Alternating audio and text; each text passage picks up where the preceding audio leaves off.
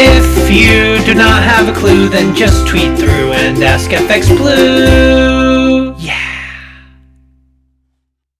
Hello, good morning. It's Monday the 11th.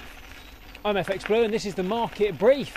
Uh, so, Andrew Bailey's been on. Uh, he remains pretty cocksure that rising inflation across the entire developed world is temporary and will fade as supply chains return to normal.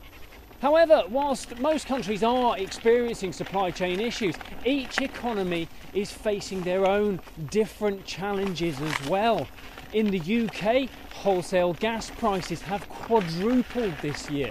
Um, this will filter through to households and will contribute to a more permanent increase in inflation.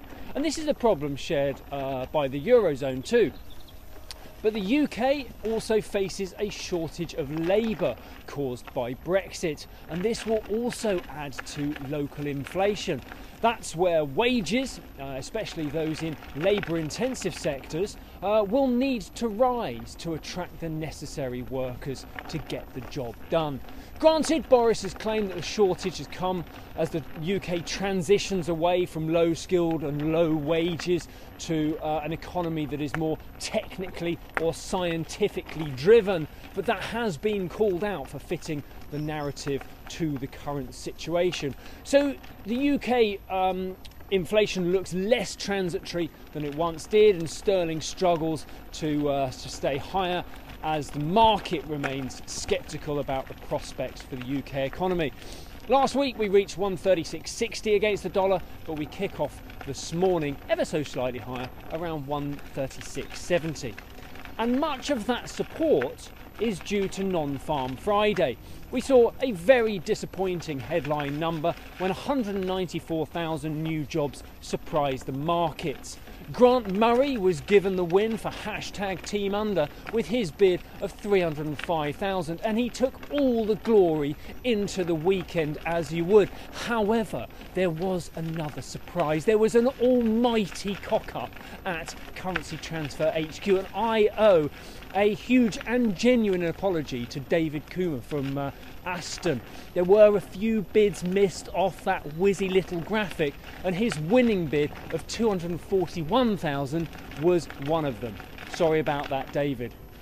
All the skill and none of the glory. It's a modern day tragedy. However, I can assure everyone that we've done the post match analysis, we've identified the operational shortfall, and we've fired those responsible.